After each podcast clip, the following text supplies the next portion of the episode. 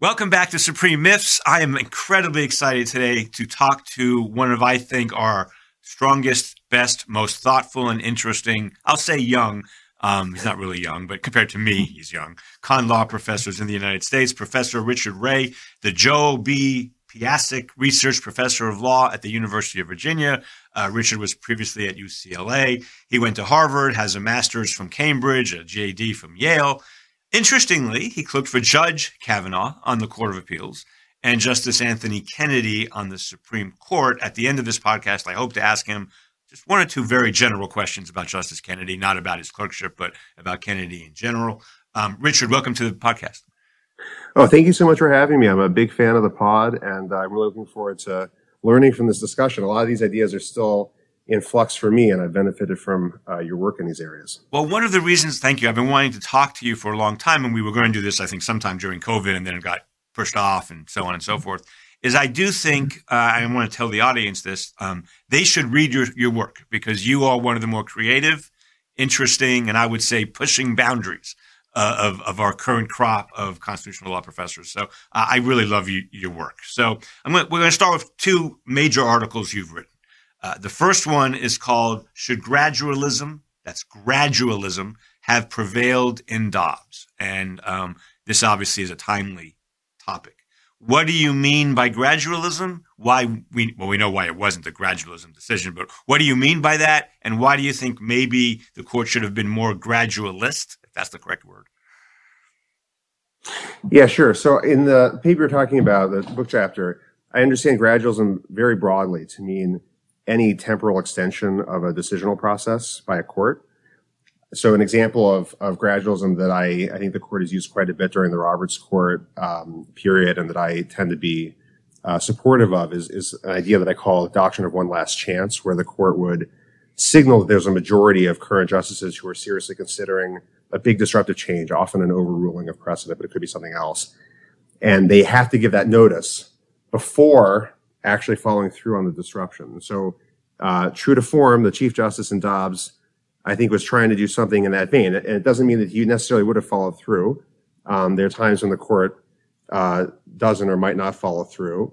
Um, but uh, the chief at least didn't want to didn't want to go the whole nine yards right away in Dobbs. And I'm I'm saying that something like that would have been good. It would have been a, a superior way to grapple with the very big and difficult and important uh, issues that were at stake in Dobbs. So rather than reverse Roe and Casey, I'll use Justice Ginsburg's phrase here in one fell swoop. There's an irony to that phrase, but rather than reverse it in one fell swoop, Justice Roberts wanted to uphold the Mississippi law that was at issue, saying, I think he said, most abortions anyway happen. Um, it was a 15 week ban. Most abortions do happen before that, like 98%. Not that there aren't some heartbreaking ones that happen afterwards. But he was saying, let's just say that uh, 15 weeks is not an undue burden. That's this case. That's all we need to do to decide this case. And we'll worry about the rest of it later. Is that the kind of opinion you wish they all had written?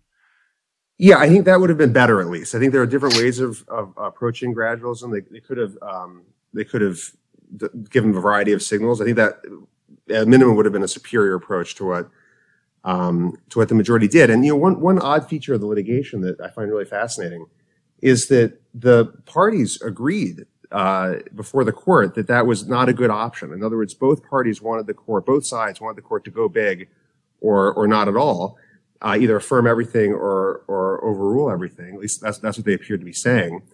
Uh, and it's very similar to what happened in the wind up to uh, Planned, Planned Parenthood v. Casey, where there's yeah. a similar kind of all or nothing framing by the parties.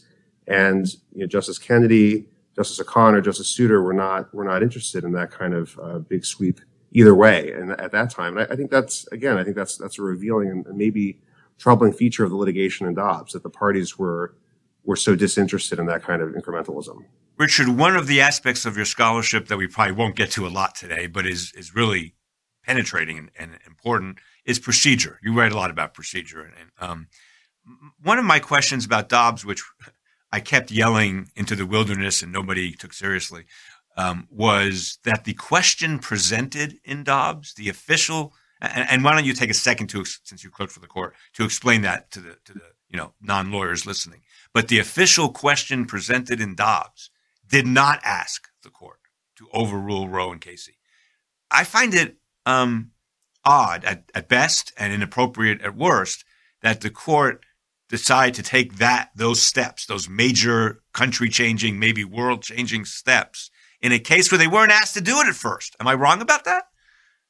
Yeah, so I, I think you're you're basically right. This is one of the uh, concerns that I have as well. I know a number of people have about how the case proceeded. Uh, just to kind of simplify it, yeah. when when this petition for certiorari was first filed in the Supreme Court, Justice Barrett was not yet a member of the court, and so the the state framed their case in kind of a, a more modest way in order to try to count to five, I think. And then the composition of the court changed, and when uh, the court granted certiorari, uh, and then the opening brief comes in and takes a much stronger view, basically saying that though the question presented that had been posed in the original petition, uh, I think is most naturally read as, as asking something more limited, more like what the Chief Justice ultimately Yes. opined on, whether the viability rule, in other words, is um, is an is a hard and fast rule or ought to be. Uh, instead, the, the state came in and said, you know what, just forget about the viability rule. The whole right itself should be uh, should be rejected. And uh, I do think that that, that is uh, part of the problem. Now, I, I've been involved in discussions with people who said, well, no, because if you if you put the viability rule in the question, one way of answering that the viability rule is not sound is to say that the whole right associated with the viability rule is is um, is unsound. And there's a sense in which I, I can see what they're saying. I mean, I, I could debate, and you could debate, I'm sure, also whether that's consistent with how the court has normally approached the idea of a question presented to construe it in that way. And I think it is debatable. But but whether or not it, it, it can be kind of squeezed into the idea of a question presented to have this kind of latent premise that is actually in dispute, it seems like a, a prudential cautionary problem. You know, it's a it's a problem that people were debating. I remember debating. I imagine you were debating. What does the grant of certiorari mean? Yes. It was very unclear to people. Uh, some people did say it means they're going to overrule everything. Some people said no, no, it doesn't mean they're going to overrule everything. Right. Uh, and I think even at that basic level of notice and procedure, it would have been much better if the court had um, had provided better notice. I'll give one more example of that. In in Citizens United, obviously a very controversial decision in many ways, but there was similarly a question, a debate there about whether the court could understand the question presented sufficiently broadly to uh, overrule lots of case law. And so one curative step the court made uh, due to internal disagreement was to have re-argument specifically on the question of overruling. And they didn't even do that in Dobbs. Uh, and so I, I find that to be, uh, you know, it may not be a knockdown problem with the decision, but it, it's problematic to me. Yeah, I, I, I, I think technically we can make some arguments as to how they weren't precluded from doing this. I think that's fair. But I think it was the wrong thing to do. They should have told the world we're really considering this. I guess the opposite argument is, you know, let's go back to the 90s. The Bush administration, I mean, the Reagan and Bush administrations asked the court to overrule Roe eight times. Uh, in Casey, the court kind of, you know, does a compromise thing. Um, people have been asking the court. It wasn't like the American public didn't have notice that this was an issue that you know might happen.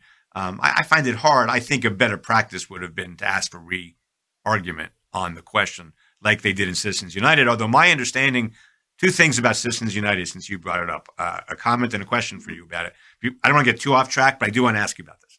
Um, but my comment is, my understanding is Kennedy twisted Roberts' arm to hold it over for a year to address, or at least to address the questions that the question presented didn't technically address. Uh, and I also have some information that Roberts didn't really want to do that, but he knew he needed Kennedy's vote. It's a five-four case.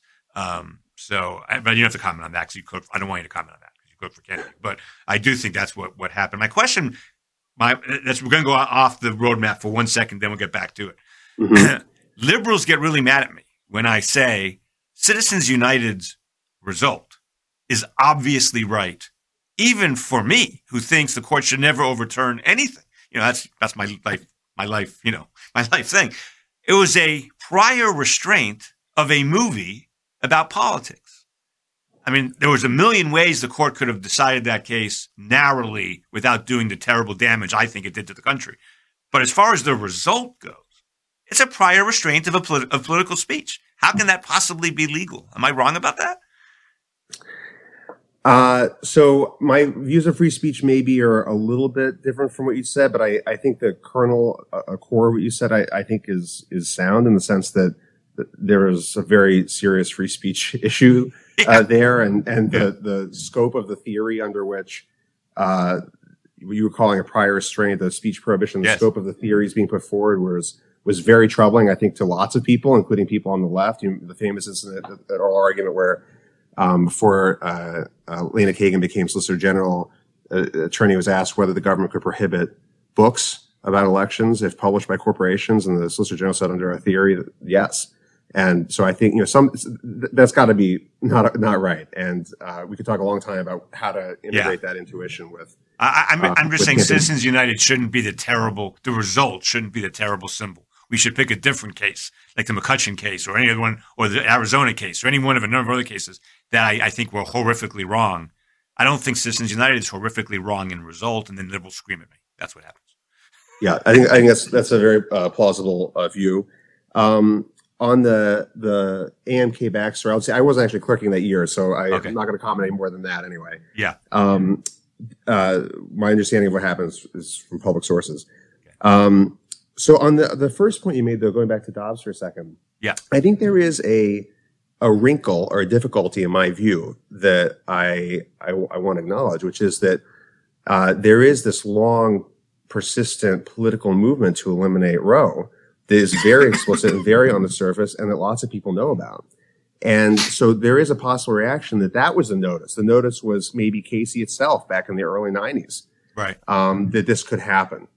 Uh, and indeed, I want to trade on that to some degree in part of the, the paper that I wrote because I want to say that from the standpoint of constitutional legitimacy, the legitimacy of Dobbs, uh, or, or, the outcome at least reached in Dobbs, whether it should have happened in Dobbs itself or in a, a later case, partly stems from this sustained political mobilization that, that has a democratic pedigree uh, that is significant and I think can't be uh, completely discounted.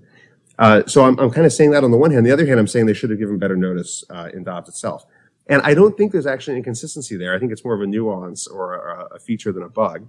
And part of the reason for that is that the considerations are not quite the same in the two contexts. So just to give one example of that, in the in the gradualism context for the court, uh, part of what the court would want to do is to convey to very specific people, um, very real people, that a big change could be about to drop. And I think the long, persistent political campaign to end constitutional abortion rights does not does not live up to that because people can't be in a state of heightened uh, readiness. You know, in 1994, 1995, 1998, and you get 2005. It's just not possible to be in a constant state of readiness for years and years and years and decades. Uh, and indeed, the most recent cases before Dobbs, most recent cases, uh, abortion rights win at the Supreme Court. So, so part of my thinking is that in order to convey to people the uh, imminent reality of abortion rights eliminating something, something more than the constant political campaign um, had to happen. And, and, that, that's the kind of notice that I think could have happened um, if the court had done something different. But I, I do acknowledge that tension, and and I, I want to trade on both halves of that of that equation in my argument. Well, you talked about legitimacy, and and one of the things that your uh, your um, essay, which is in a book, as you said, um, uh, not an article, um, triggered in my mind. So so I'm of course an anti-formalist in every imaginable way, but I want to ask you a formalist type question it, I, I, think one reaction to your piece from many people on the right, e- even people who favor abortion rights on the right, and there are those people, um, I, I, think they might. I, let's say I'm going to put words in his mouth. I hope he doesn't kill me. But like, I think if Jonathan Adler was here, and Jonathan and I disagree on many things, but he's a very, very smart guy. I think he would ask you this question, and so it's a question I want to ask on behalf of mm. formalists in the world. I, again, I'm not a formalist, obviously it feels like this idea of gradualism that we kind of know what the legal result ought to be um, based on our best intuitions about con law and text and history and whatever precedent. Um, once we've reached that decision that the law is X or the law needs to be Y, in this case, mm-hmm. returning abortion to the states is the right constitutional result. Where in the law does gradualism come into play in that? I think a formalist would say that's almost an abuse of authority. I mean, you, you are saying what the law mm-hmm. is. We we can't wait another two years. The law should be this today. How do you respond to that potential critique? I think someone like Adler would make. Yeah, I, I think it's a very serious critique, and I uh, I'm not sure the, the formalist club would have me, but I count myself a formalist too. uh, and I, I, think part of the answer is that I believe there are formal sources of authority that allow for considerable discre- judicial discretion, including the Article Three vesting of judicial power. I mean, the judicial power strikes me, you know, the, when power is talked about in the Constitution, it often comes with pragmatic discretion.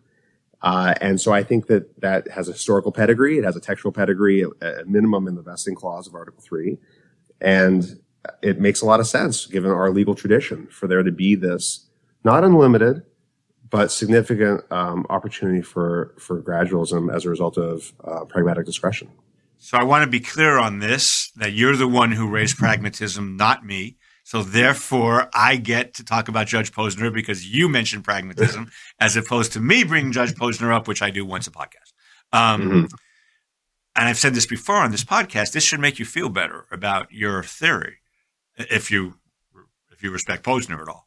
Um, he told me many many times that he thought taking real life on the ground consequences into account when formulating legal rules was absolutely part of what judges ought to do.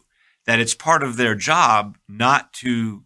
Uh, unfortunately, I don't know if you can cite him for this because it's in my taped conversations with him. He may, but I, but I think he wrote about this in How Judges Think. If you want to cite, um, I, I, think. Um, but he definitely, I have him on tape ten times saying this that that no, especially the Supreme Court, leaving aside you know lower courts, especially the Supreme Court, it's their job to make sure that the consequences of their decisions are the best they can be given the circumstances. It feels like to me your theory is a great one that this is go- this is going to be a cataclysmic change. It's going to cause all kinds of ripples. This overruling of Roe and Casey in one case right away. That lower courts are going to have to struggle with abortion adjacent issues like can states stop people from leaving their own state to get abortion? A hundred other issues like that. Um, David Cohen was on this podcast a while back, and David did a great job of explaining the dozens of legal issues that are still out there about abortion. That abortion is not leaving the courts; it's just not. Um, so I think Posner, if he heard this, would say, "No, Richard's absolutely right. If the court can mitigate the the disruption of this overruling of you know one of the most important cases in American history, or two of them, then then the court should do that." Does that give you some some some good feelings? uh, sure, I'm always happy to have someone vicariously uh, vouching for my conclusions, so I'll, I'll take that. Uh, I think I think the the Posnerian ethos though is is different from mine because okay. I think I don't think Posner would even aspirationally or half-heartedly call himself a formalist, for example. No, maybe, he would maybe, never. Maybe you can tell me. Right, exactly. So, so there is a there's a difference there, and and I think maybe to put the difference in Posnerian or attempt to put it in Posnerian terms, um, when when Posner does his functional pragmatic analysis, to my mind, he often underweighted um, the the kind of uh, role limitations associated with formal sources of law, uh-huh. and and so I, I, I am sure there are many times when he perceived that he was heeding those kinds of pragmatic concerns. You know, I don't think he thought of himself as as a robed emperor when he was at the bench. I think he thought that he he had to read some text, for example.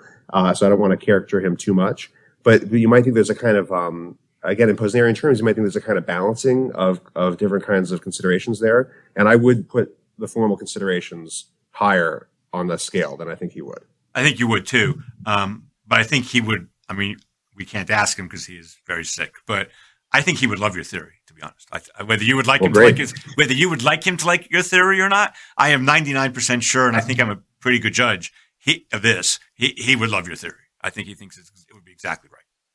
Well, I, I, love to hear that. And the book that you mentioned um, that he wrote, you know, I remember reading that book, uh, and it, has been very influential for my thinking. I mean, it's it's it's rare to have uh, a judge who is that thoughtful and candid about what about what they're doing uh, as a judge. I mean, it happens. I'm not saying he's the only one, but but that's a real resource. That book, um, and it's a resource for critics, and it's a resource for supporters as well.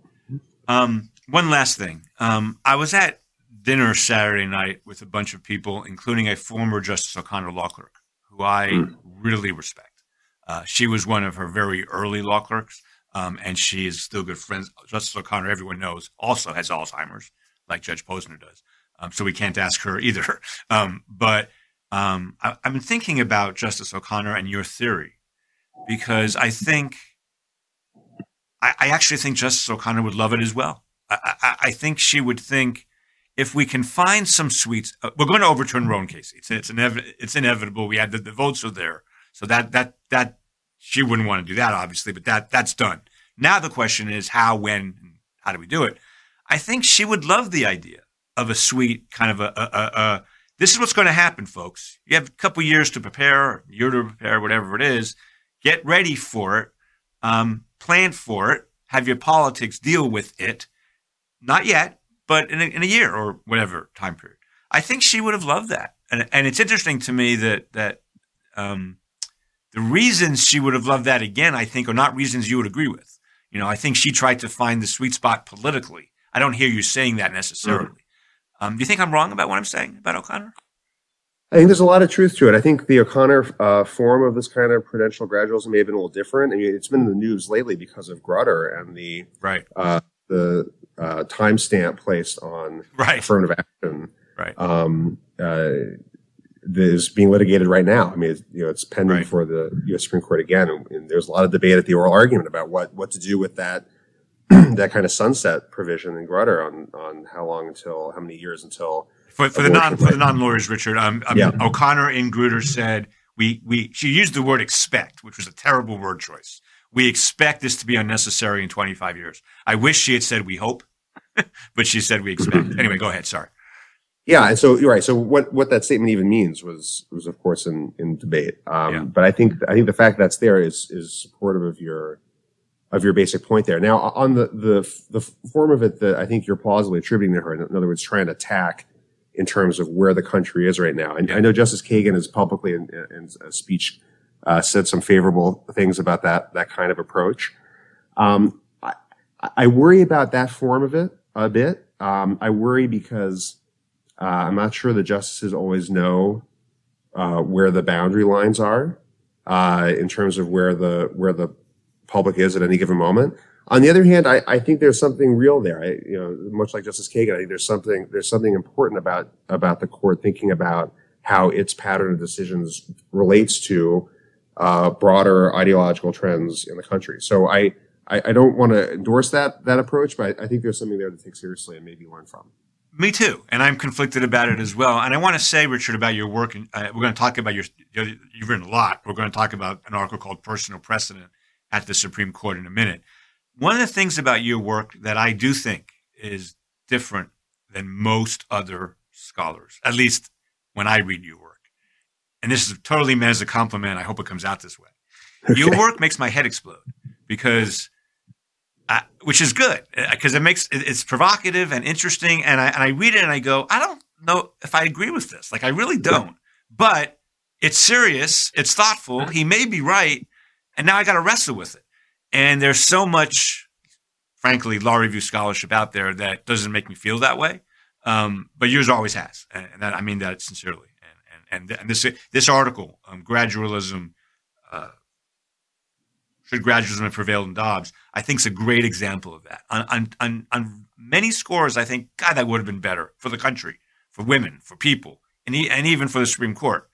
And on the other hand, I think, but what lets them do that once they've decided what the law is? And my final question about this article is you do have precedent for this. I mean, it's a boring precedent, but you have precedent. I mean, and, and, and I, and I was the victim of it in some bizarre ways. Yeah, I know. I knew that would get you. So I report. I, I've said this. I've told this story before on this podcast, so people forgive me. I reported to work uh, on July fifteenth or August first, nineteen eighty-three, which was after the Supreme Court had said the bankruptcy courts were unconstitutional in Northern Hmm. Pipeline. Uh, literally, they said these courts are unconstitutional. They can no longer exist in their current form. But go ahead, keep doing this unconstitutional stuff for a while. Congress will give you, I forget what it was, Richard, but six months or eight months, whatever, Mhm. to fix this. Congress, uh, uh, Congress didn't fix it. Um, they, they gave him another warning. Congress didn't fix it again. And finally, the court said, okay, now you have to do it. Mike Judge said to me, as I've said before, and I loved my judge passed, but I loved him. He was a very conservative politician from Georgia um, of the old 1970s variety. And he really tried to do what was right. And I showed up for work and he said, no matter what, and he was the chief judge. So it was his responsibility to figure out what to do with the Northern District of Georgia bankruptcy courts, which were literally unconstitutional. As um, and he said to me, "I don't want bankruptcy in my courtroom. Just get it out of here. I don't care how you do it. Get it down to the to the. I'll I'll review their memos anyway." He was so frustrated because he didn't know what to do because the court had said they were unconstitutional. Ah, but keep going. But maybe that was the right idea. Maybe that gradualism there that this is going to happen soon. Congress do something about this. The court did that. I mean, they did exactly what you suggested. Um, and I think it worked out okay in the end. There were some chaotic years, but doing it the other way, I think, declaring the bankruptcy courts unconstitutional today, and you have, and they have to, they have to stop working today until Congress fixes this, would have created all kinds of problems. Right? I know you're not a bankruptcy guy, but you get my point, right? Yeah, I, I, definitely do, and I do think that's yet another form of gradualism. I mean, there are many different pragmatic strategies available, and that that one was kind of popular at this at the court for a time, and, and kind of has waned in popularity. The idea of, of issuing a big decision and then just withholding the mandate, yeah. so that there's a kind of um, a grace period, you might say, post decision. Yeah. Uh, so let me briefly before I forget, thank you for, the, for those remarks. I do take that as a compliment. That's exactly what I uh, would want a reader to think and say. So thank you. That that, that that's no. um that that is more more valuable to me uh, as an assessment of work than just saying you agree. Um, uh, that, that something is being is being added that is disrupt, you know, disruptive of how someone thinks about something in a fruitful way, even if it's not agreement. Um, so on on the Northern Pipeline form of gradualism, uh, yeah, I think I think my impression is that there are two downsides to that approach, which doesn't mean that it's not a good approach, but I think there are kind of two reasons why that became less popular. So one reason I think is that it makes the tension, the formal tension you alluded to before, really stark because they've declared something to be illegal and right. then they say keep going right. So it maximizes that that tension. Uh, whereas the the one last chance thing that I attribute to the Chief Justice and the, to the earlier period of the Roberts Court, it's it's not that. It, in, in a way, it, it, it, has a different advantage. By being more tentative, it, lessens that tension, but it also gives the, ch- the court a chance to learn and change what it is going to do. Right. So, so the mandate approach has the benefit of allowing a transition period, but doesn't have those other advantages I just mentioned. Uh, so, which you know maybe doesn't mean it's it's a bad approach, but it's a different approach that has different pros and cons. And the other thing I'll just say briefly that I think was was kicking around that time. You tell me. What, I'd love to hear your more of your your take on how that was perceived at the time. But I also think there may have been a greater awareness of a risk with gradualism that I think also attends the kinds of gradualism that I tend to like which is that there could be a set of cases where the court is is afraid or inhibited or too cautious to go big. And the alternative then is to do nothing. And I think that's kind of what the abortion rights advocates were, were kind of playing for in Dobbs itself. And, and that they, in a way, uh, arguably indirectly succeeded that in Casey. In other words, if you tell the court you've got to do something big or do nothing, and the court is sheepish about going big, maybe they'll do nothing. Whereas if you give them this third option of gradualism, there's probably a set of cases. We can debate about how big it is or which case, set of cases it is, but there's probably some set of cases where the court would say, ah, now that I have this third option, I'm going to take the half step and then I'm going to take the full step. Whereas I wouldn't have taken any step if there weren't the half step. Right. Uh, and I think there's a sense in which the, the mandate scenario could be viewed as, as playing into that uh, as well. I don't know how I feel about it, which is again a compliment because I usually I usually know how I feel about things. People people know I'm reasonably opinionated. You know, um, I, am I'm, I'm I'm not sure how I feel about this. I guess uh, something hit me when you were saying the all or nothing. Um, Jamal Greene was on this podcast a long time ago, talking about his his now not so new book, but his excellent book. Um, I don't mm-hmm. agree with his solutions, but Jamal wrote a great book comparing how we do judicial review to European countries. Yeah, it's a it's a very good book. Yeah, I think so too. Uh, and yeah. my actually my constitutional commentary review came out last week, so um, mm. and it was mostly favorable. I just disagree about some of the solutions. But one of the things I think Jamal alludes to in that book, if not outright says, is um, in America there has to be winners and losers, and there has to be this mm. all or nothing type approach to constitutional law. Europe is much more willing to give a little, take a little, mm. to write opinions like Casey, frankly, because Casey was kind of a, and, I, and, one of the critiques of Jamal's book that I stand by is he understates how much Casey was exactly what he's asking for. Um, he, mm. he, he should have talked more about that, I think, because Casey is a prime example of giving a little bit to one side, a little bit to another side, and then the lower courts can flesh out what undue burden means. And maybe it means a lot, maybe it means a little. We'll find out in the future, but it's a compromise type of opinion. Um, I, I think Casey is exactly what Jamal is talking about. This gradualism approach, which um, does not allow, or, or, doesn't allow, but um, suggests all or nothing isn't the only way.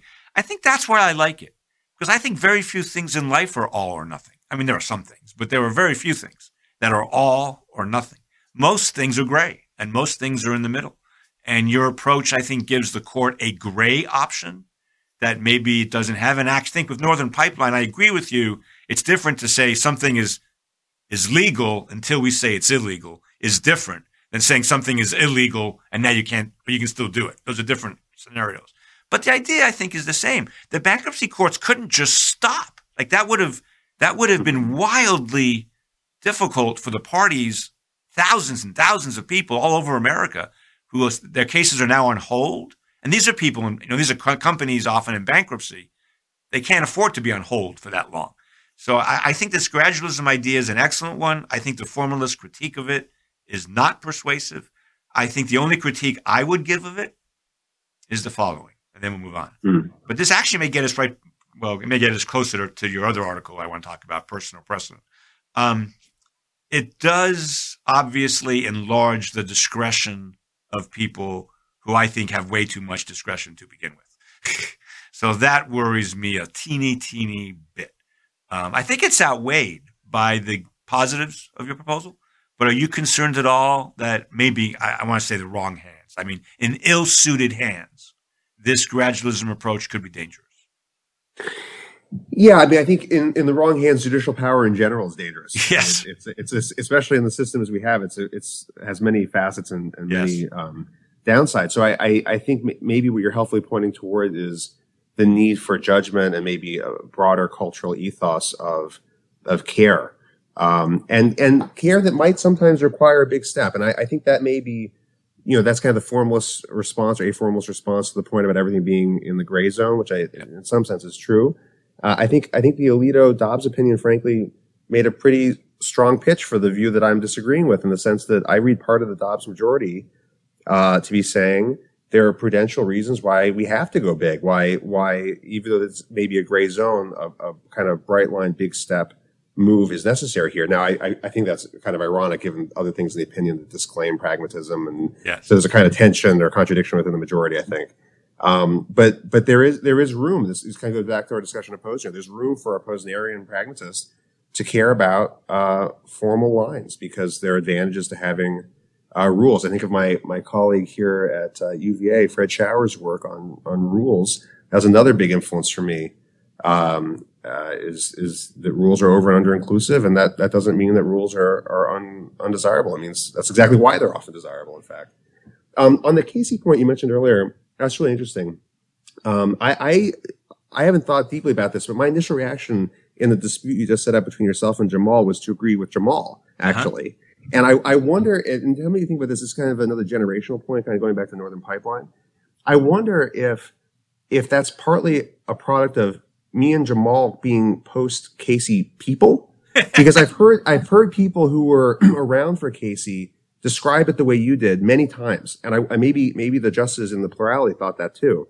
But if you're, I wonder, as a speculation, if you if you came up in the law after Casey, then that kind of um, standard like uh, context sensitivity that Jamal is discussing favorably in his book doesn't really seem to be there anymore. May, maybe there's more of it there than there was before Casey, but right. You, see what I'm trying to say? It's kind of like a baseline question. If you're if you're acculturated to a certain baseline, you perceive the state of affairs differently. hundred um, percent. Thank you yeah. for making me feel old. We'll call this call podcast now. you, said, you, said, that I was I was young earlier. That that made my day. I mean, I, I, so so I, am sorry to not return the favor appropriately. That's okay. Um, no, what I remember about Casey the most is, and people don't, young people don't get this, is even before Twitter, even before Facebook, even before the internet, effectively before the internet, we were all waiting. I mean, we were sitting around waiting. The world was waiting for this decision in a way that the world waited back then which was a ve- we, mm. very different way than we deal with Supreme Court. This I started teaching in '91. Casey is '92. Um, I can't express to you how much different it was to have no direct access immediately mm. for non-journalists who are actually in the room to the you know to, to the opinion and uh, we just couldn't turn on the internet and listen to the I, I, got started most. I did a lot of radio in my early life, but but my radio career really started with Citizens United, and I remember a, a, radio show calling me an hour after the opinion or 45 minutes after the opinion saying, Can you come on and talk about it? I said, It's 140 pages long or something with concurrences, dissents. No, it came out an hour ago, but at least I had it in my hands. At least I could look at it. Back in 1992, we couldn't even do that very well. Um, so I, I, do think there's, I do think there was a pre-Casey and post-Casey. That's an article I might write. I like that idea since I'm both mm. pre and post. Anyway, mm. um, listen, uh, what, what's the name of the book that this essay is in? Uh, the chapter I wrote? Yeah, the chapter. Yeah. Uh, I think the tentative title is uh, Roe v. Dobbs, but I'm not sure that. Yeah, I think that's right. Okay, yeah. I just yeah. want people to read this piece. Should gradualism have prevailed Dobbs? and Dobbs, you can find it on SSRN in, on Richard's page. Um, I don't know. My phone's on airplane mode, so if that was my phone that went off, I can't understand it. In any event, um, I apologize for that. Um, okay, so I want to um, I, I, listen to a sports talk show all the time called the Dan Le Batard Show, which, by the way, everybody should listen to because it's not about sports as much as culture. And and and and Dan has this um, thing called "Look at Me, Louie," when people say hmm. things, you know, that they're not really saying to to be self congratulatory, but they are. Um, I'm about to do a "Look at Me, Louie" thing, so I apologize mm-hmm. in advance. Uh, Harvard wrote me and asked me to review your. I can say it's not because it's it's accepted your article, personal precedent at the Supreme Court. And when I saw, and, and I'm, I'm, always flattered when Harvard and Yale, they, they don't publish my stuff very often, but they do ask me to review stuff, although I do have a piece in Harvard. But um, I saw the title, Personal Precedent at the Supreme Court. And knowing your previous work, I thought, huh, now that's going to be interesting. And I have a feeling this is going to raise all, this is really going to make my head spin. Um, I read the piece. And I wrote back to Harvard that I thought they unequivocally, that's not why they did it, but they should unequivocally publish it. Uh, I said, I'm not even, I, again, I don't know if I agree with it. I think it raises a lot of troubling issues, but I think it raises a lot of issues we don't talk about. And my view of legal scholarship is get people to talk about things they wouldn't otherwise talk about. That's a big part of provocative and important legal scholarship. Tell us the thesis of your article. Is it out yet? I don't think it's out yet, but it's coming out. It's out. It just came out. Okay, it just came out. Personal precedent at the Supreme Court in the Harvard Law Review.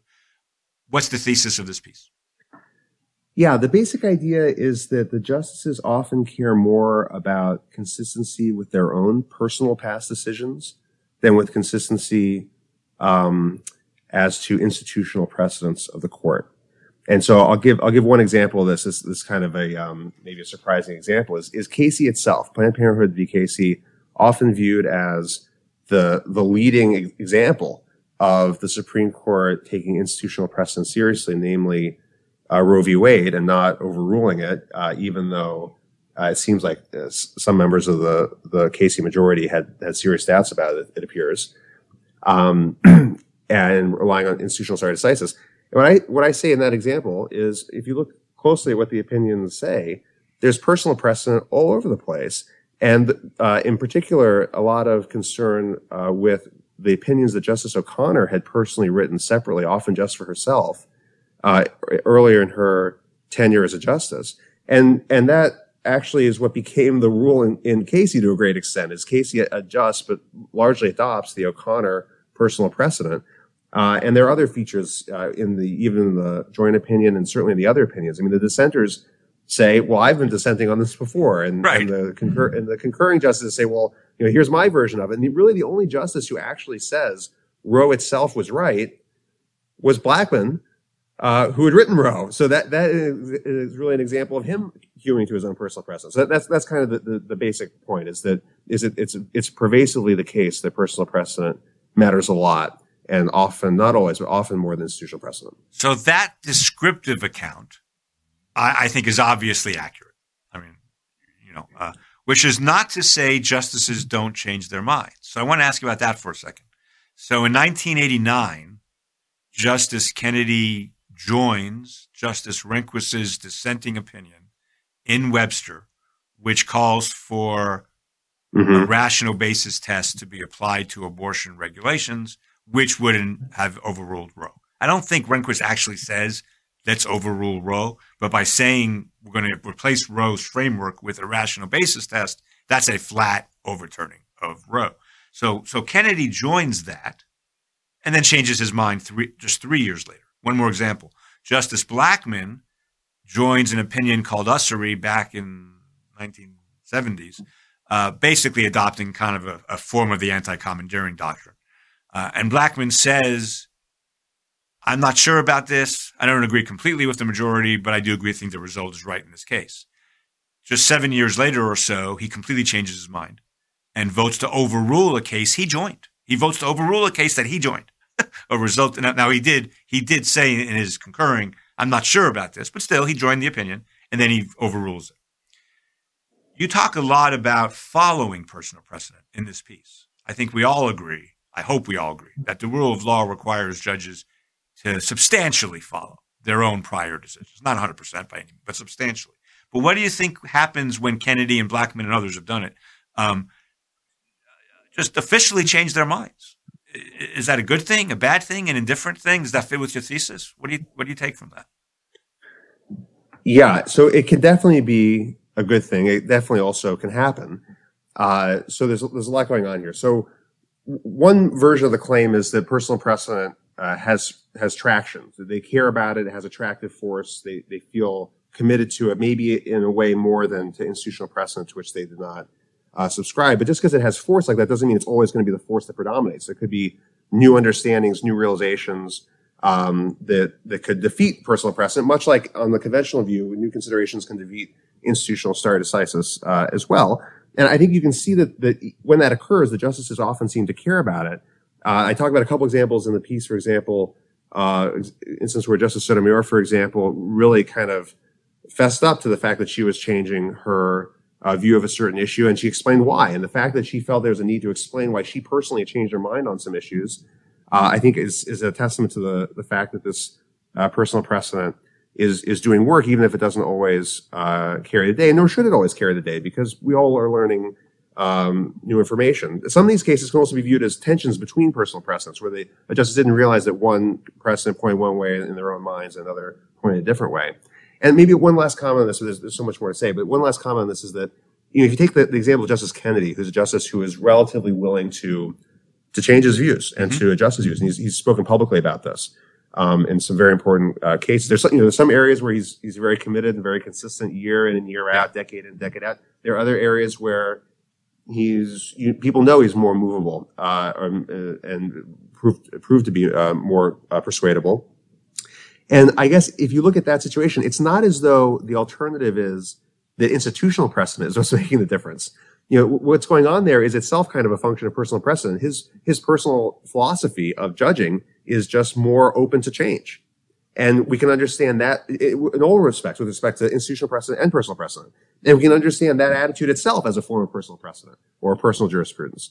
Uh, and you, I'm, I'm doing this uh, uh, follow-on work about this that that um, you've you've already helped me with uh, in, in, prior conversation. And, and part of what I'm I'm realizing is that viewed broadly, this idea of personal precedent actually is something that people talk about very much. It, it's kind of this judicial philosophy idea that people bandy about, uh, including people who are very formalistic about the law, very um, um, very much of that mindset. They seem, like Justice Barrett, for example, she she talks during her confirmation process about about her judicial philosophy, and, and it's about her. You know, it's her judicial philosophy is to be formalist, but that that structure of explanation itself reveals that there's a personal foundation to the impersonal um, mm-hmm. uh, set of rules that results.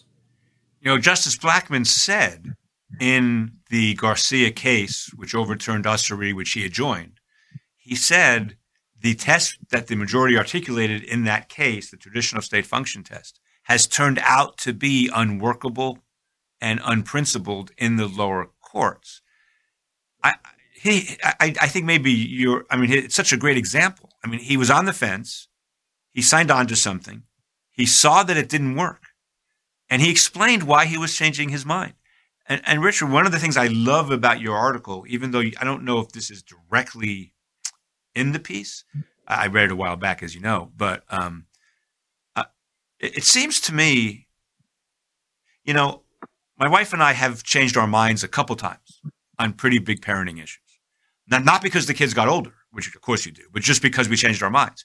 And we went to the kids and, uh, you know, the teenagers, and that's, that's a hard thing. but we went to the teenagers and we said, we've thought more about this. And you know what? Maybe we were wrong the first time. Let's give this sec- what you wanted to try. And we're trying to teach them there's nothing wrong with that. In my mind, judges, as long as they explain it, and that's a big if to me, they have to explain it. But assuming they explain it, judges changing their minds is a good thing because these are hard issues. That's what I loved about your piece. These are hard issues. I've changed my mind over the years on a number of different constitutional law issues after studying them. And, you know, no one cares what I think and I have no power. They have tremendous power. We all care what they think. I think it's a great thing they change their minds um, when they when they explain it. And your piece gives them a little bit more license to do that. Was that part mm. of your hmm. thinking? Yeah, so that, that that's really interesting. Um, so I do have these suggestions at the end of the piece about ways to make personal precedent work better. Right. Um, and some of them are related to the things that, that you just said. So there's a there's a, a line I, I quote somewhere um, from uh, Professor um, Justin Driver that when when a when a justice changes their mind, that's that's that's good, that's great, but they should explain what happened on the road to Damascus, is what he said. Yes, yes. Uh, as, as kind of an, yes. it's some, very similar to what you're saying that, yes. that, you should be kind of holding yourself accountable to your uh, to your change of heart, and that you know I would say that's a form of personal precedent mattering. It's just an example where where the way it matters is by forcing this reckoning of, of views. Uh, and I think that's very often good, in particular in times like like the ones I think that we're in that are highly polarized, highly partisan, where legal culture is hi- is highly polarized, uh, because there's a major risk that justices will do what seems uh, easy or politically convenient now, and a major check on that is their personal precedents. Now, Justice Kagan has, has publicly said that institutional precedent plays that role because institutional precedent is made at time one and then political situations change and then it's harder at time two to change the rules to help your favorite political party or ideology or whatever. But I think it's really the personal precedent that, that is more likely to be able to do that, to do that work. And it does that work better if people have personal precedent and if, as you say, we expect them to, to do what they often do, which is to to reckon with it. So I think personal precedent can actually be an antidote to hackery. Another kind of suggestion I make in the paper uh, that may be a little bit different from the th- what you were suggesting a minute ago is that I wouldn't want the wrong kind of personal precedent to be made. I wouldn't want justices to rush to uh, express strong personal views. So that's another tension in my in my in my approach because I do want there to be personal precedent to play the constraining role I just described, uh, the checking role. But I, but on the other hand, I don't want justices to feel like the way to promote their brand, right? Because uh, they're they're celebrities now. They're they're second tier celebrities. It, is just to opine on things as grandly and quickly as possible. Because that you know, that's adverse to my gradualist instincts and care and caution and so forth. So there's a kind of tension there where maybe we could we could expect justices to have personal judicial philosophies or personal precedents and, and hold them to them to some degree. But at the same time, we don't expect them to generate those views at the, at the drop of a hat. We expect them to do it in a careful, uh, accreted way. So I have one very, very big question about this piece um, that I'm going to ask you in a second. We're running out of time, so I want to make sure I get to it. But I have to improvise because you said something that I I can't let go unremarked. Mm-hmm. You said change of heart. That's mm-hmm. what you said. That was your phrase. When justices have a change of heart. I think you know, I think people listening to this podcast know that my view is constitutional law is almost all heart and things like that, as opposed to textualism, originalism, any other ism you can think of. Um, change of heart was such an interesting phrase to describe a Supreme Court justice changing their mind. I don't want to make too much of this now. I don't want to put words in your mouth. But did you really mean change of heart, or did you mean change of thinking, or did you mean both, or neither? That's yeah, that's really interesting. So I, I, wasn't thinking about it deeply when I said it. I, I think you are picking up on something um, important there. Uh, yeah, I mean, I guess maybe maybe there are two ways those things can come apart. It strikes me. So one is that in the in the moment of of applying the law or or at, or liquidating the law or ascertaining the particular direction the law applies, sometimes the law requires consideration of non legal um, ideas, like maybe empathy, for example, could, could come in as bounded by law. And so that's one way. Well, you're never going to be in the Supreme Court, Richard. I'm sorry. At least not for a Republican president, because empathy doesn't count. well, I, sorry. Yeah, I'm I wasn't too worried about that that danger, but but but I think actually, if you listen carefully to sophisticated conservative formalists, as long as you have that bounded by law, maybe it doesn't play well on TV, but they, they actually say they they know there's indeterminacy. I agree. they- yeah, I agree. yeah. So so that, anyway, that's that's that's one thing. But but I think the the maybe more interesting uh, to me at the moment possibility, I think you're also capturing there, getting at there, is that is that there's a kind of pre-legal stage of the analysis, and that that that that's that's where my thinking is increasingly taking me. Like, go back to Justice Barrett, who I think is a extremely thoughtful, and she was an academic writing on these these things uh, for for a long time. Uh, We'll, we'll agree and There's a- disagree on that, but go on. okay, well, she she was. You disagree that she was an academic writing on these? No, I disagree. She's thoughtful. Go on. Oh, I see. Okay. Well, I think she's thoughtful. So uh, there, there's this whole f- uh, formal legal framework happening uh, in uh, that she puts forward, but it does seem like there's a pre-legal, um, affinity-based commitment to that formal structure. And it, it is plausible to me to describe that as a, an attitude, or, or at least partly an attitude, or an affect, or an aspect of heart. Uh, and so I, I, yeah, I hadn't, I hadn't meant it in this, in this, these theoretical ways that you were suggesting, but I think maybe, maybe I, maybe I ought to have. Yeah. Um, I, I think, although this is the first time we've actually actually met, met, we've had a lot of correspondence. So you'll take this in the spirit with which it is intended. I think self-reflecting on why you use the word heart would be interesting for you, Yeah. Yeah. as opposed to other things. One one thing about Barrett before I ask you my big question. Um, sorry, but I just had, it wouldn't be me if I didn't say this. She joined an opinion that prevented the state of Washington from disciplining a high school football coach from praying with the students at the 50 yard line, under which was they claimed to be a violation of the free exercise clause. Not the, not the establishment clause. The establishment clause is really mostly irrelevant to this, other than that was the defense the school used. But what the court did say was Washington can't do this because of the free exercise clause. And there isn't, or, or the free speech clause, either one. Um, and there's not a syllable, much less a word, in the opinion about the original meaning of the free exercise clause. So for Justice Barrett, who, and for all of them, who claim to be originalists, to strike down, talk about federalism, to strike down a local decision by a local body on a local issue without one reference, one syllable about the original meaning of the provision they're claiming it violates, seems to me to show some form of deviation from their personal precedential type structures. So it's interesting. I'll, I'll say something uh, kind of defending Yeah. that her from that criticism, and then maybe criticizing her on a different ground. Yeah. Uh, and I, I should say I, I have to read carefully exactly what she wrote as an academic to maybe fully adjudicate this, these accusations. Okay. I have read it. Yeah, yeah.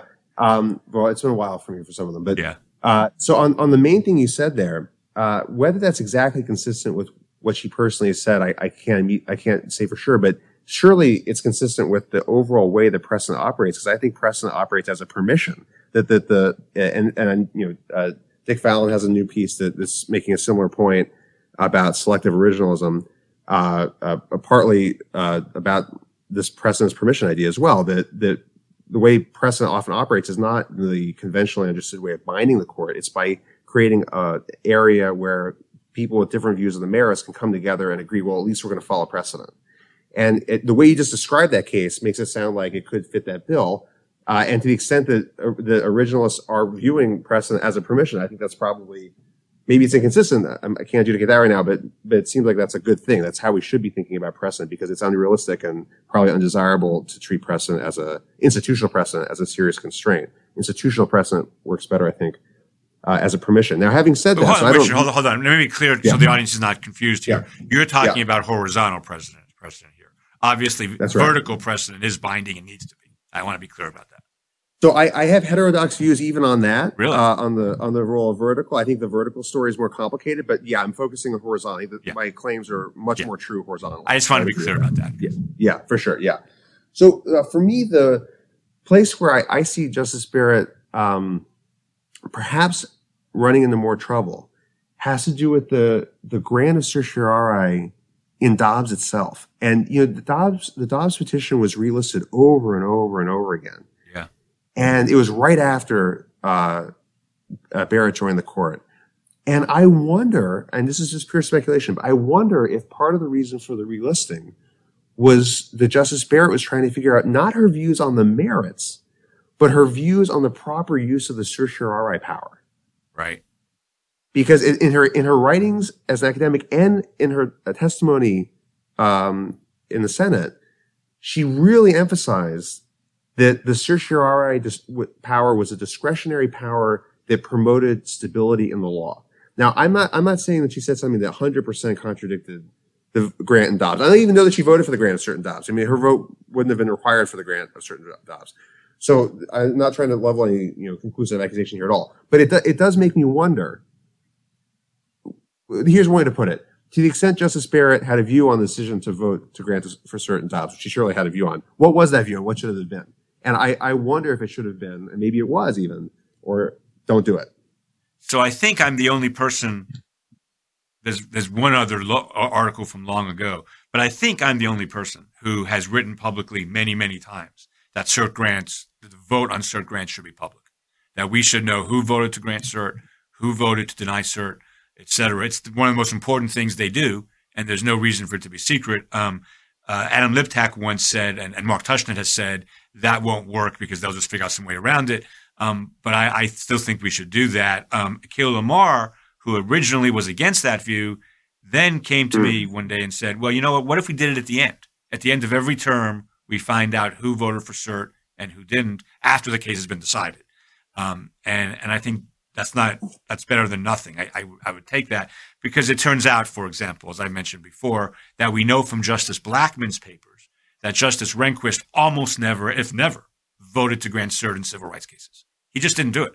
Um, um, and to evaluate Chief Justice Rehnquist's overall career, which is something historians should do, he would. We haven't had that many chief justices in America. Um, you know, we should know what how he voted in those cases. And anyway, that that's an aside. But I, I do think. Can I say a quick? Yeah, can I make a comment? That's that's really interesting. Not thought about this. So you're kind of focusing on the accountability aspect of it, which I yeah. think is a great thing to point to yeah. focus on. But it, one way to view it from my uh, my prism is that what you're basically advocating for is the creation of a ton more personal precedent. Yes. You, you may be pub- you may be you may be publicizing it, but but you also may be creating it because if the justices are voting in secret and they believe they're voting in secret, then that's that's not going to have the same kind of personal commitment quality. They're not going to feel as tied to that.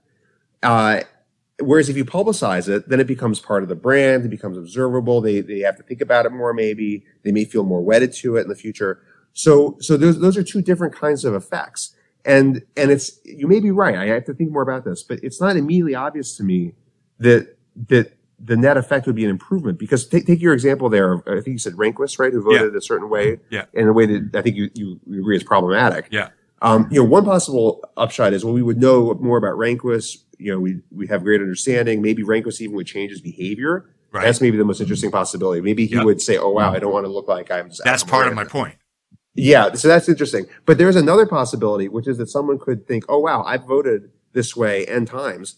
I'm going to vote that way forever, and I'm going to vote that way on the merits when the case is ultimately, uh, issue is ultimately granted cert. And so, so having some room for this like permission, for flexibility, for not having precedent, you know, it, all I want to say is it, it's not it's not immediately obvious to me which way the, the net effect is. Can, I still haven't gotten to my big question, and we're running out of time. sorry, yeah. But no, no, it's my fault. It's not your fault. I'm a yeah. terrible host. We're just going to go long, and people can turn it off. Okay. Um, I do want to say, I think on on on the precedent on the certiorari issue, whether I'm yeah. right or wrong, can we at least agree it's wildly under theorized?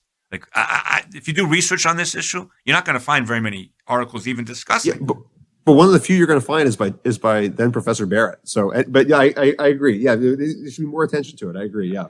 One last thing, sorry, before the big question, because yeah. you mentioned Fred Schauer at UVA. He's a legend, I think, yeah. in our business. He was also at this. He came in virtually to this conference I was at in two weeks. So, the, for me, the most fascinating thing about Fred Schauer, who's a, who's a big figure in our worlds, um, is when I started teaching law school in 1991, when critical legal studies, which was this radical leftist movement for those listening who don't know, um, and, and that, that, came out of the 70s and 80s, led by Mark Tushnet, Duncan Kennedy, and a few others, where um, they made very grandiose claims about the indeterminacy of law, some of which I agree with, some of which I don't. But Mm. Schauer wrote a piece called Easy Cases, which Mhm. I can tell you I was there at the time, Richard, changed the debate. It was so Mhm. influential. It was so important. I love Fred, but all that piece said was we shouldn't make grandiose claims about the law based on the five or six big cases the Supreme Court decides a year. I'm, I'm, that's not true. I shouldn't have said that. I'm minimizing that work, but that's basically what he said. And I agree. We shouldn't make grandiose, and that's, that's where the crits went wrong, making grandiose claims about the rule of law based on a, a unique judicial institution in all of world history that decides important cases. But I do think the Supreme Court's five or six cases a year that we care about define our country, define our people, and are and, and is worthy of great debate and importance, despite the fact there are a million easy cases in the lower courts and in real life all the time. Schauer used the example of we know to stop at a red light. It's a rule. It's a rule that works. Okay, fine. That has nothing to do with discussing the Supreme Court of the United States. Um, that's all I want to say about Fred Schauer. All right, here's my big question to you. Okay. I believe it's in your Dobbs piece, but I think it's consistent with your precedent piece. This is the sentence you wrote. Doctrine should change with a change in personnel. I think you wrote that, um, which is the op, which is not the opposite, but it does implicate the sentence that I've been uttering on Twitter and Facebook, on this podcast, and my work, and on Dorf on Law now for five years, which is if changing judges changes law, do we know what law is? And you seem to be saying changing judges should change the law. And let's keep this at the Supreme Court level because that's that's let's just keep it there. Really? The law should change when people change? I thought the whole idea of the rule of law and and what was that's not the case. And in fact, just going back to Marbury quickly, one of the ideas of Marbury versus Madison was leaving aside the jurisdictional question. Um, the law required Jefferson to give this commission. So he, so the court has the authority to give him this, to make Jefferson, or really Madison, give Marbury the commission because that's what the law requires.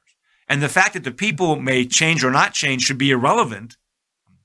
You know, I'm talking hypothetically here to that. I think your position is if the people change and their values change, then the law should change along with it. I think that's an unusual thing for a con law professor to say. I agree. I, I descriptively, I think you're 100% right. Normatively, I think it's problematic. All right, go. Yeah. Well, I'm I'm, I'm glad you um I'm glad you uh, leveled this this uh, accusation question. But but is it is that accusation because you agree you say Question. descriptively you think it's largely right? Yeah. Yeah. So so there's a, there's a lot to say here. So um I think the main point I want to make is the descriptive claim because I think that that really has a lot of downstream effects. Once you see that in fact there is a coherent understanding of the law where the law is basically the collection of the personal rules or personal precedents of the judges, um, th- that that could just constitute the law. You know, that that is one way of understanding the law.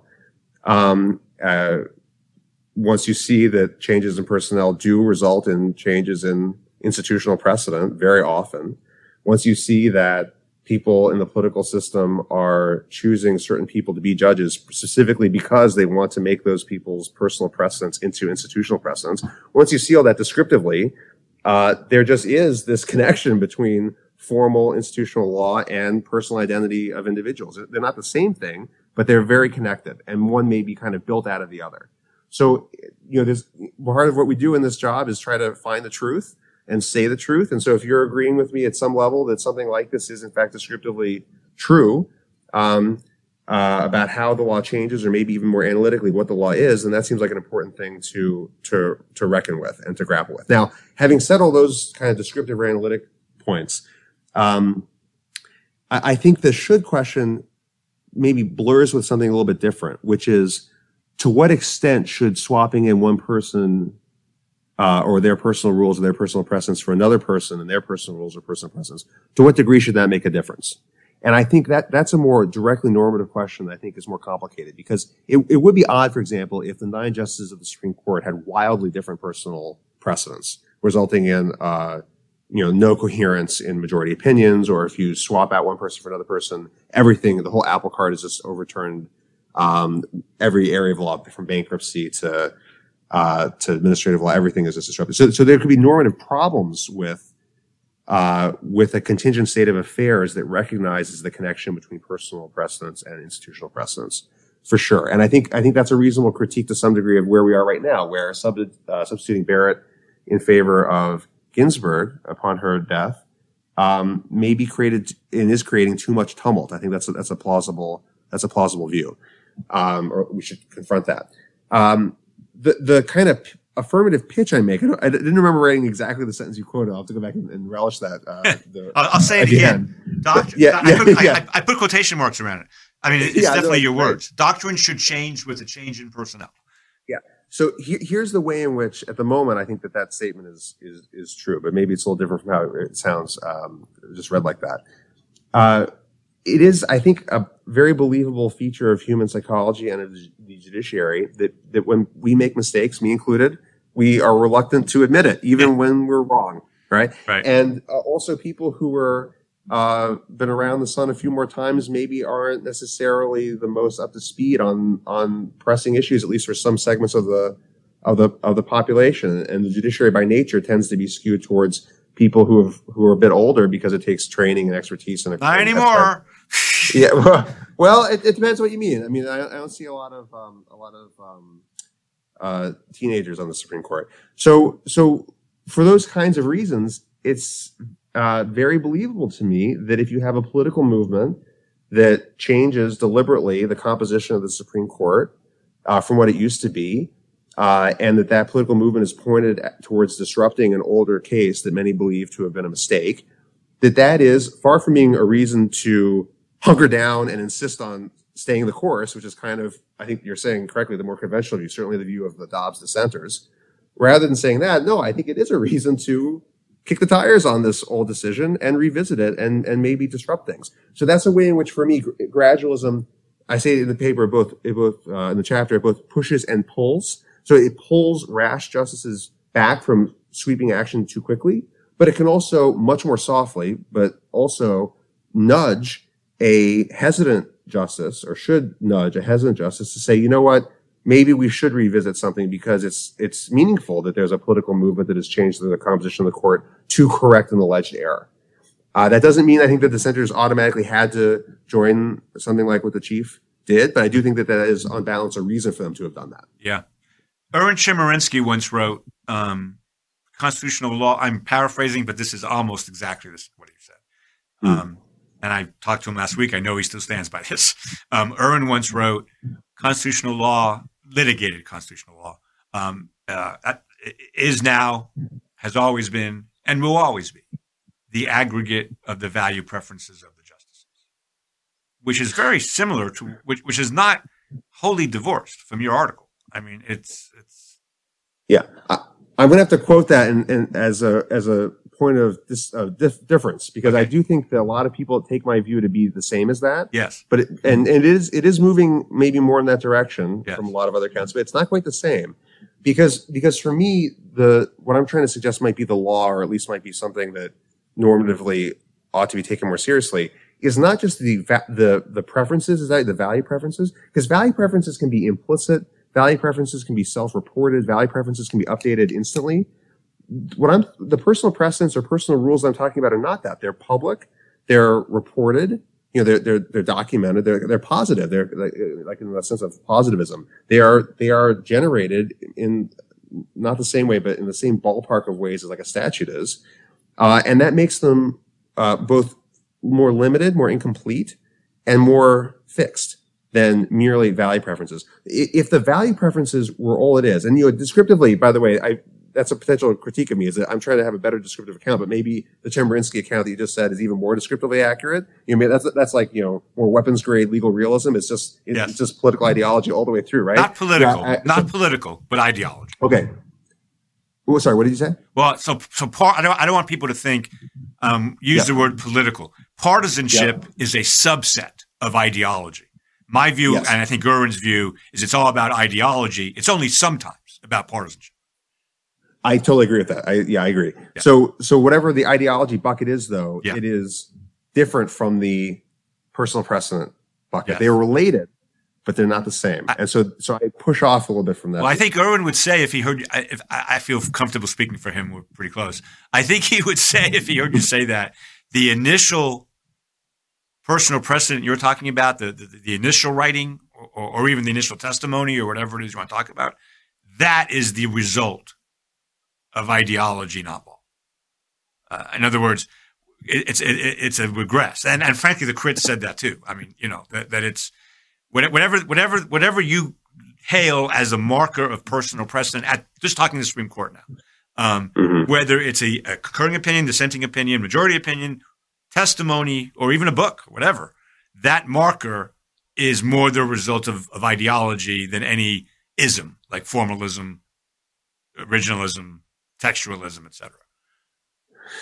Yeah, I, I, think there's something to that. I mean, this kind of goes back to the uh, change of heart exchange we had yeah. Where it seems like there's something I would call it pre-legal, mm-hmm. and I I, I, I want to call it pre-legal to separate it from law or from personal precedence, but also to acknowledge that there is a connection there.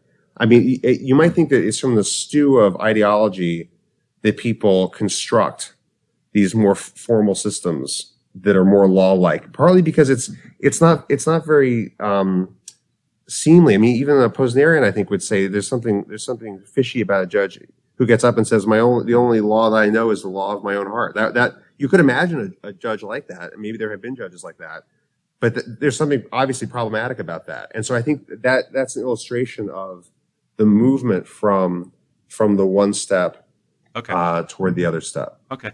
Uh, one observation, one question, then we'll call it a day. Yeah. My observation okay. is what you described a few minutes ago about incoherence. We don't want, you know, um, a lot of us and, and I, I, I, just told Justice O'Connor's law clerk this on Saturday night. I've changed my mind a lot about O'Connor over the years. I've been I was wrong, mm-hmm. think, in a lot of ways about her. I once wrote an article how Justice O'Connor's jurisprudence failed the rule of law. I kind of regret writing that piece.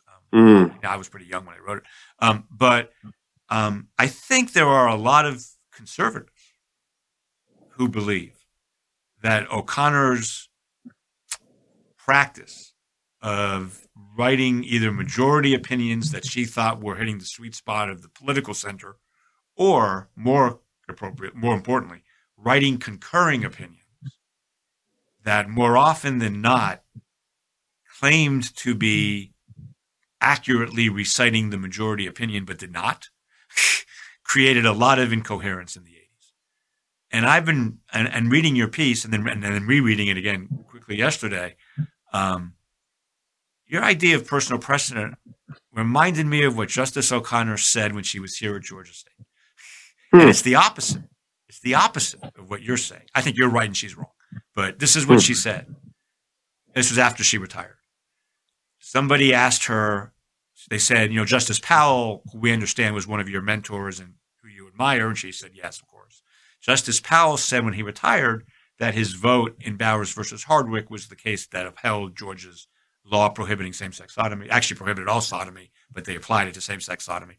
Um, she said, Powell said he regretted that vote and he wished he could have it back. So someone asked Justice O'Connor, do you have any votes you would take back now that you've retired?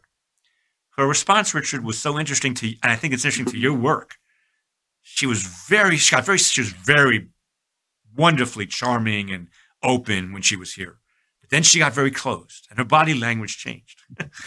and she said, no, there are no cases I regret. Look, this is, I'm talking in her tone of voice. Look, this is what we do. We have a hard case, and it's hard, and we work really hard, and we do our best to get it right. And then, and this is direct quote, we don't look back. That's what she said.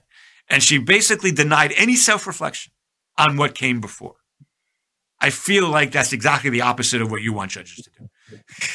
that they should reflect on what they've said in the past and how that fit. Do I have you? Am I correct in assuming you don't think judges should say, "Ah, I decided that ten years ago. I'm not going back." Yeah, I, I think I think you're you're right that I I'm, I'm for self reflection. Uh, it's maybe an occupational hazard that I have that disposition. You know, in an indirect way, what you said there reminds me of of some work, especially by Nina Varsava on judicial rhetoric. Mm-hmm um, because because one way of understanding O'Connor's um, expressions there are that they are rhetorical shields for herself and the judiciary's integrity. Yes. Um, yeah, and and you know, I um, uh, I'm like my Precedent as Permission thing. I'm I think rhetorical shields can be good.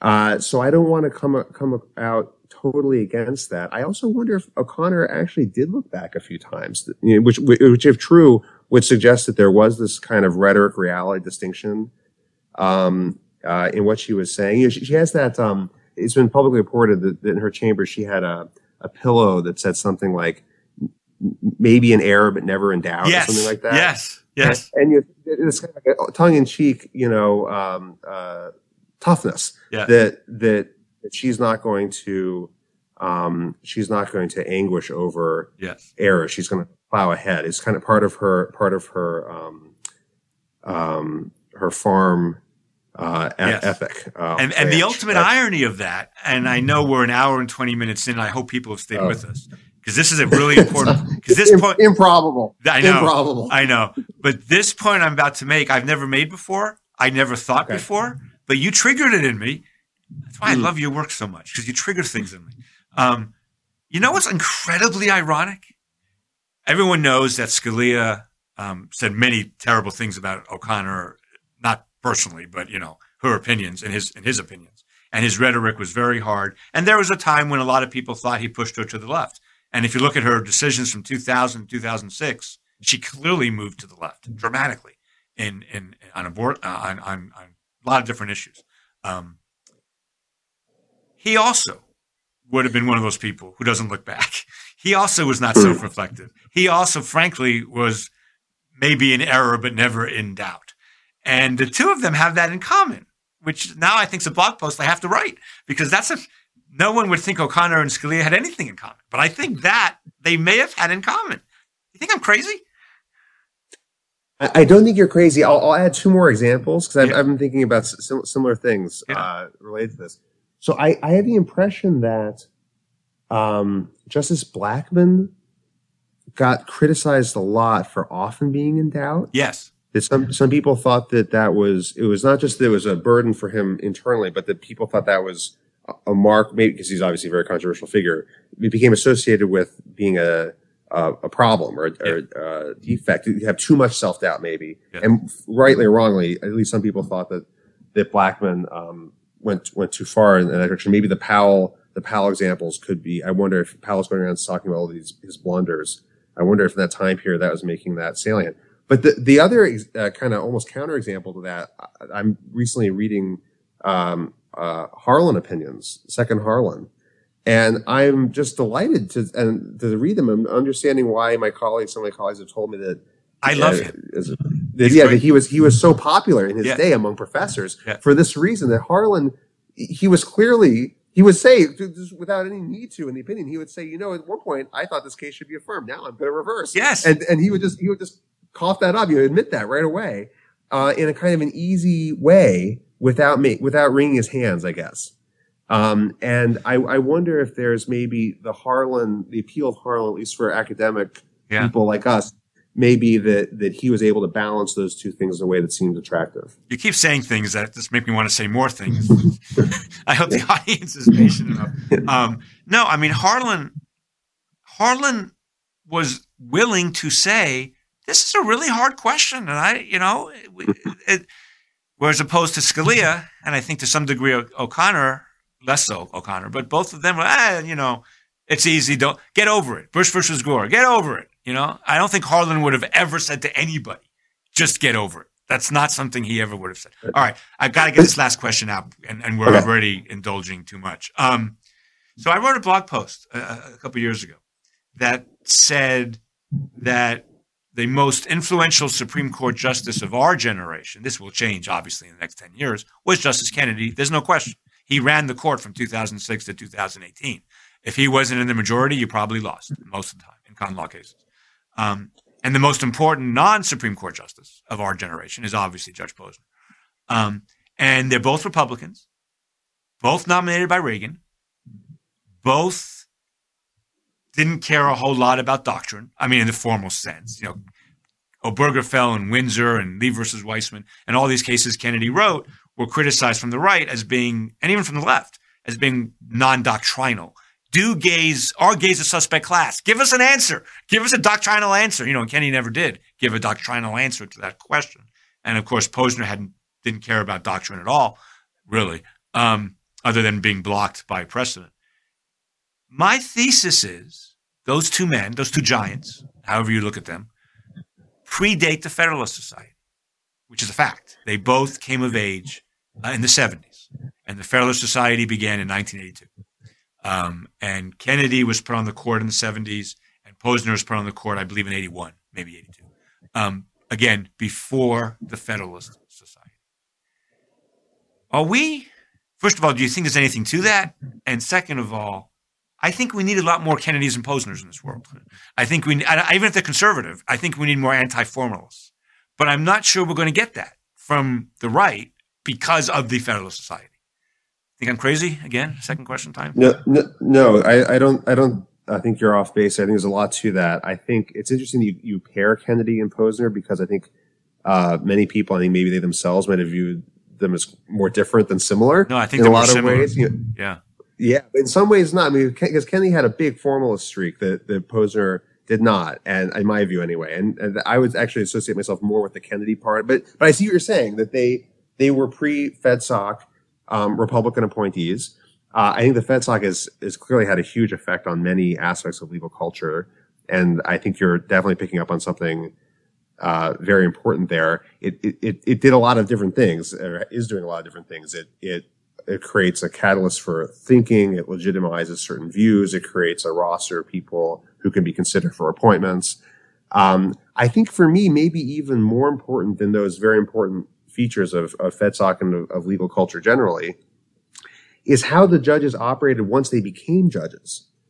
Um, because I, I mean, I, I haven't rigorously checked this, so I, this could be overstated or, or wrong on my part, but you know, Justice Kennedy did a lot of public events of many types. I don't think he was doing a lot of uh, FedSoc convention events. No, he was. Uh, You're right. You're right. Yeah, and yeah, and I, you know, similar on ACS. You know, I think there's a. Uh, I, I think some of the Democratic appointees who, in a sense, were pre ACS, but but kind of got on the the ACS bandwagon to some extent. And I I I I think that's that you know Kennedy, O'Connor, people like that. Part of the reason is that they predate the, the, the formal polarization of the legal community, the professional legal community to some degree.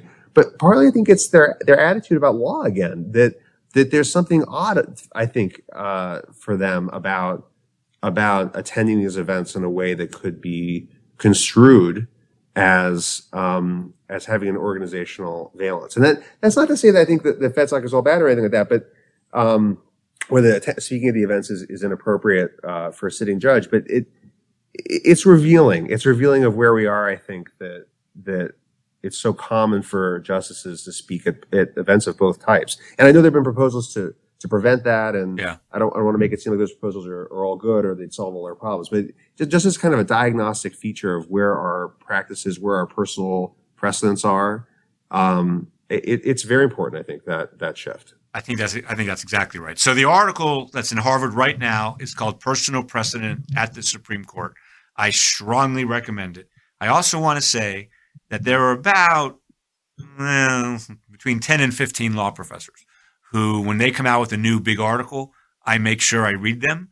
Uh, you're one of those 10 or 15, um, even though you're not writing about originalism, which is what's been occupying my mind for the last three or four years, um, or, or 10 years. Um, but um, people should read Richard Re. Uh, your work is interesting and provocative without reaching grandiose conclusions that aren't based, I think, on what comes before, as a lot of law professors, I think, do.